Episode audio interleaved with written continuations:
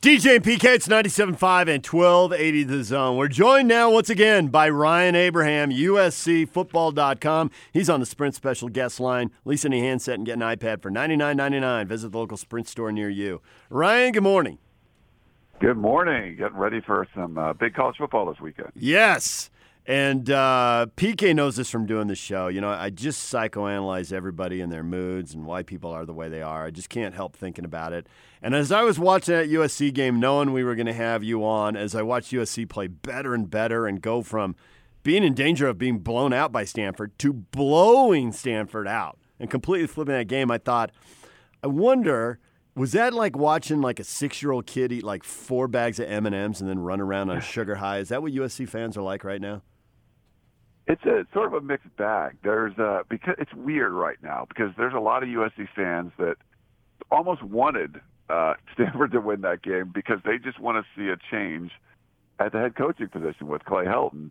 But there's a you know I think the majority of the fans were extremely happy. It's a rival, you know, outside of UCLA and Notre Dame, Stanford's right up there. So to be able to to bounce back like that and and get the blowout win was big. But yeah, early on it looked like Stanford was going to blow USC out. They're up 14-3 and they recovered a fumbled kickoff and you know USC was able to hold them to a field goal and and went on a 42-3 run after that. Yeah, but it was a pretty crazy situation to go from, you know, everything was doom and gloom to holy cow, USC's killing them. Yeah, it really is amazing. This might be the only time in history, and me as a former South Bay guy, I'm geeked about this, that SC is playing BYU and Utah in consecutive weeks. Since I have strong roots down there, I'm loving this. These the obviously this week and then next Friday. And so as we watch that game, all of us were just so amazed to see that young quarterback do what he did. And this week we've adopted can BYU and then next week Utah can they slow the slove? What do you think of that? Pretty catchy, huh? Yeah, I think that's uh, it's good. And you know, BYU's secondary looks like they've been good this year. It's I'm gonna. It's interesting. This it'll be interesting to see how Kedon Slovis plays on the road. I think against a tougher secondary, uh, but also how much they use the running game because BYU has been you know giving up some some yards on the ground. So I, I think Graham Harrell, the offensive coordinator, has been uh, uh, you know willing to run the ball more than you know, in the different kind of offenses you see with the air raid, like a Mike Leach type of offense, if they feel like there's a better matchup there, or if they're going to let their true freshman kind of sling it all over the field. But yeah, he's he, was, couldn't have much of a better start for his very first start as a true freshman. It was the best one in USC history as far as you know freshman debuts. But I think you know for for BYU and Utah, you want to beat USC, you're to have to slow. He can slow us down somehow, and uh, we'll, we'll see. It's only you know he only has one start, but it looked pretty good than what we saw. So was this we had, we had Norm Chow on, and you know he's kind of wired in, but he's not there every day or anything. But he still texts with people and talks with people, and he said he was surprised the quarterback battle went on for so long. And I think that was generally viewed, in Norm's tone, I think it was viewed as, man, how come a guy with experience can't lock this down? In retrospect, were the coaches seeing something out of the freshman thinking, we don't really want to play the freshman, but man, look at him in practice. Maybe we ought to. Was that what was going on yeah. in August?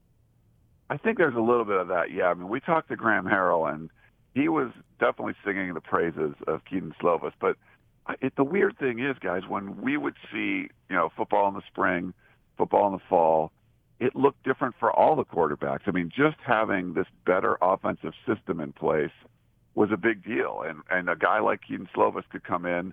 You would think, oh, he's got a red shirt. There's three guys with experience in front of him. Um, but he was competing, and uh, he was putting a position where everyone was sort of starting on the same page because it was a new system. But it was all it was easy for all of them. They, you know, we they'd we'd have scrimmages. You'd see all four of those guys get in there, and all four of them throw for high percentages. So I think it definitely helped uh, that, that this new system sort of put them on more of a level playing field. But he was playing above that three star ranking he had coming out of high school. So, do you think this AD situation works to distract or galvanize the team? That's a good question. Um, there's, there, you saw some of the tweets from a couple of the football players didn't seem to be all that upset that Lynn Swann uh, was gone. Uh, I, I think it's sort of hyper uh, just focuses things for for Clay Helton especially because Lynn Swann is the guy that had uh, you know, Clay Helton's back, and you know, it, there's going to be more uncertainty now, and I think the focus on just hey, you got to win games is is even more so now. Um, he's not going to have someone in his corner uh, like Lynn Swann, and I think he knows there's going to be a lot of pressure. It it might be like, oh, you have eight and four, an eight and four season. It's pretty good. That's not good enough, or even a nine and three season, or some people have said even like a ten and two season where you don't make the playoffs. Like I think now it's about, hey man, all bets are off. We have no idea what's going to happen if they bring in a new athletic director. They might have the full intention of getting a new head coach no matter what. We just have to kind of put our nose to the grindstone and, and win games. So I think it might. I don't know about being a distraction, but I think it's going to you know focus this team more on hey, we just have to win now because the future is uncertain. I'm curious with all the talk about the first six games. Of course, it led to you know oh they could be two and four and Helton could be gone by midseason. Well, now they're two and zero. Oh, at what point do these guys just start thinking we are awesome? Look at us shred the early part of the schedule. I mean, do they need another win? Do they need a second conference win? I don't know if you can get inside the, the brain of 20 and 21 year olds, but at what point did these guys start believing and that alone takes them to another level? Yeah, I think they started believing like when they were down early uh, against Stanford and were able to come back. last year's team would have never come back from that point. So I think it gave them confidence. I think the defense has more confidence knowing that the offense is going to come out there and score points. Where I think last year the defense maybe got a little bit a bit of a bad rap, but they were put in a lot of bad situations. There's a lot of 14 point leads early in the game that USC blew. I mean, they lost four games last year where they had double digit leads. So I think it's sort of, you know, when the offense would kind of just shut down and not be able to do anything, it really was demoralizing for the team. Now that you know the offense can go out and score points, I think it helps all units, and they all they all feel better. Like, oh, you know, even if we get down, we can come back and score some points. So I think that's that confidence has helped. But to me, uh, I mean, these next two games are key. Um, I mean, the Utah game especially because it's you know probably for the, the you know the Pac-12 South winner will come out of the winner of that game most likely. So if you know they can start off four and zero, oh, I mean that's a way different than what I thought the season was going to go. Um, I think that would give them a lot of, of confidence. But you know, the the two road games, Washington and Notre Dame, are sort of up for grabs. But I think the the Utah game is really important just because it's for you know likely for the division, and if they can win the division, at least it's a step in the right direction. I can't say that I'm extremely surprised, but I may maybe mildly or a little surprised on how well they've been able to run the ball so far. It's only been two games, but I, I, thought that, you know, given the fact that they threw the ball for 377 yards against Stanford, I thought the running game was good enough. What is your evaluation of it?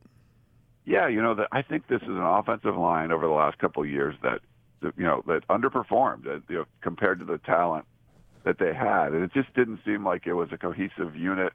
Uh, with Tim Drevno, the new offensive line coach who moved over from running backs, and he was the old offensive line coach at USC. He was sort of out of position uh, last year. I think it's helped quite a bit, and I think their strength and conditioning program changes in the off season help too. I think it's a tougher group of guys. I don't think that the line is as deep uh, or as talented maybe as the last couple of years, but they're playing at a much higher level. And, and I think Tim Drevno, you know, talked about that in practice this week. Uh, they, you know, that they know that that was a question mark. You know, a lot of people say, "Hey, what's the question mark on this team?" You say the offensive line, but I think that the line is playing better, and I think the scheme it's helping them more where they're getting the ball out faster. So pass protection isn't as hard. Uh, you really don't have to hold your blocks all that much, but I, that still doesn't equate to hey, you can get some push when you need to to pick up short yardage situations in the run game, and they were doing that pretty well. So, like you said, it's only two games in, but they look a lot better in that aspect of the game than we saw the last couple of years.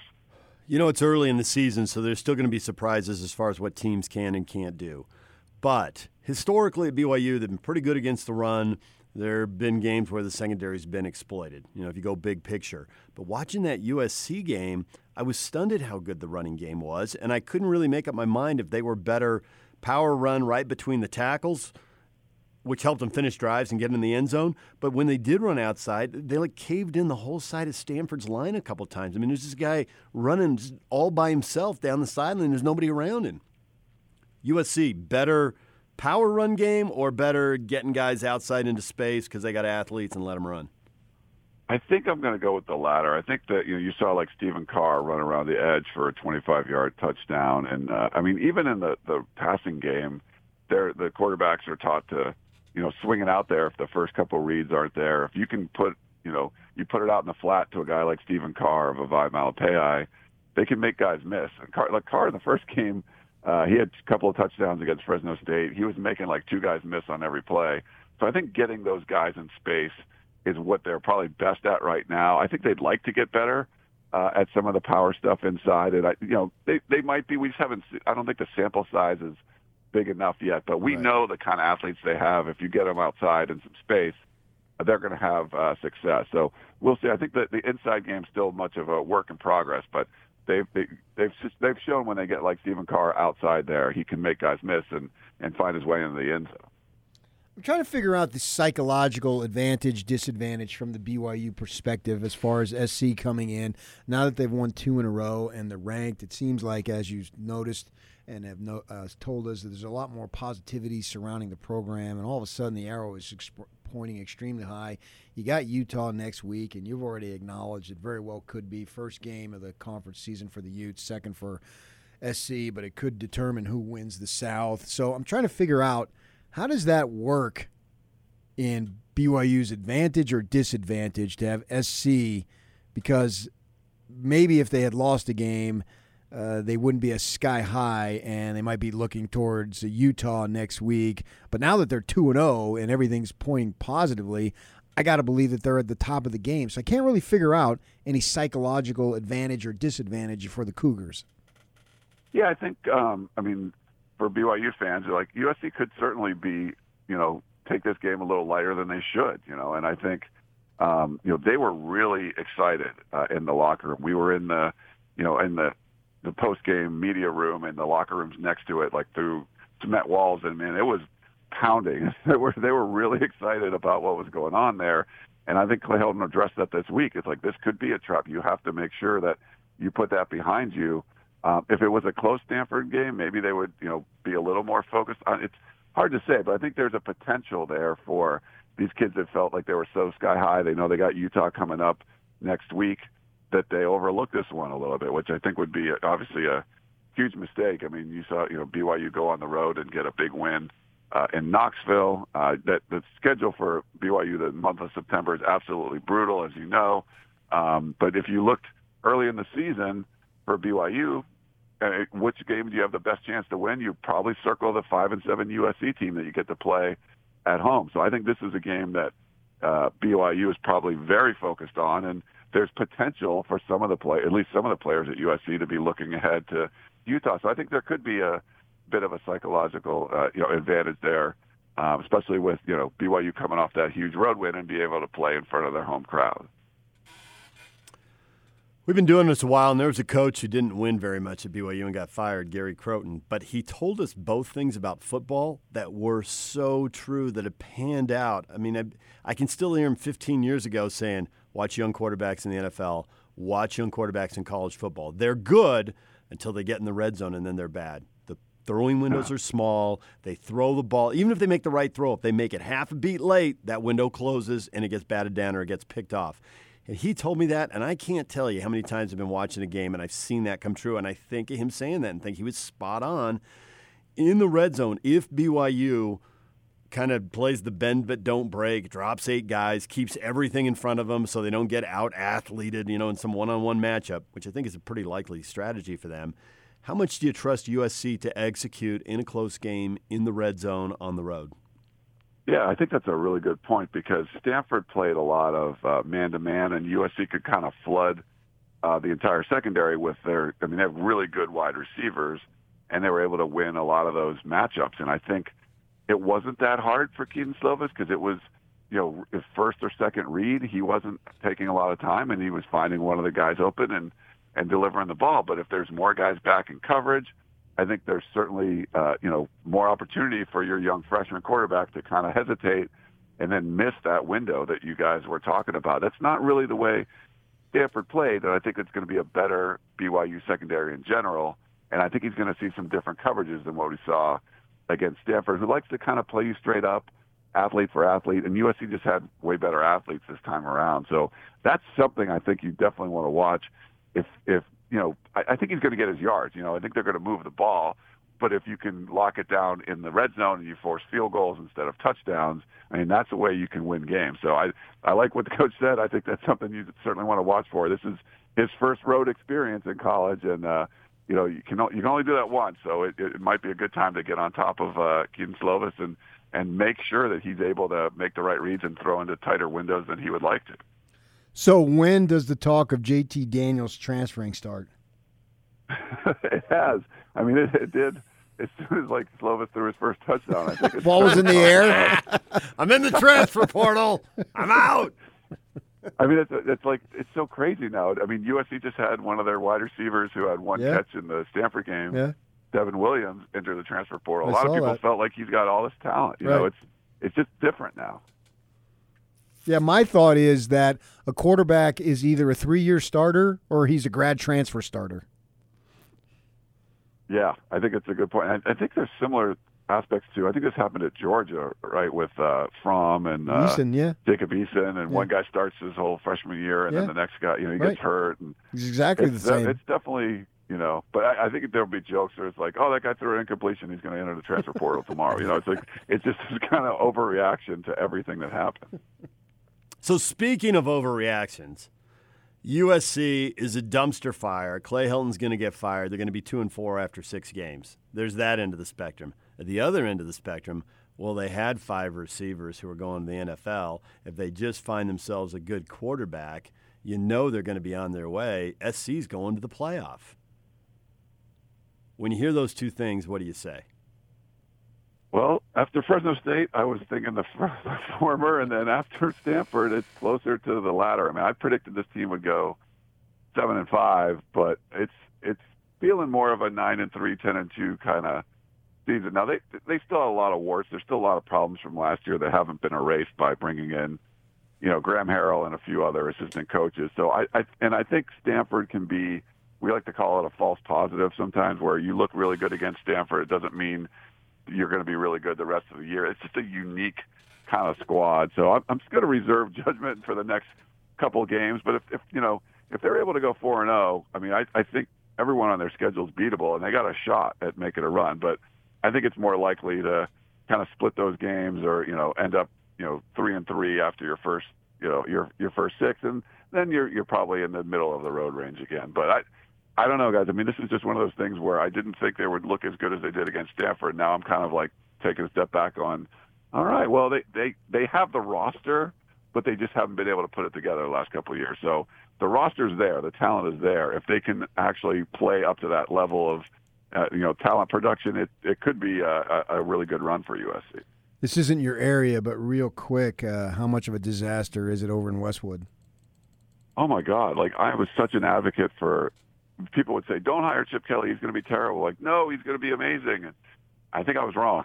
he was. He is definitely a lot more like the 49ers Chip Kelly than the UCLA Chip Kelly, and I didn't think that was going to be the case. It's just like they're not recruiting well. The offense looks bad. I mean, it's just they're playing a lot of young players, but they brought 17 starters back from last year, and an 0 and 5 start is almost likely at this point, uh, and that's what they did last year. So I don't know. I mean, maybe he turns things around.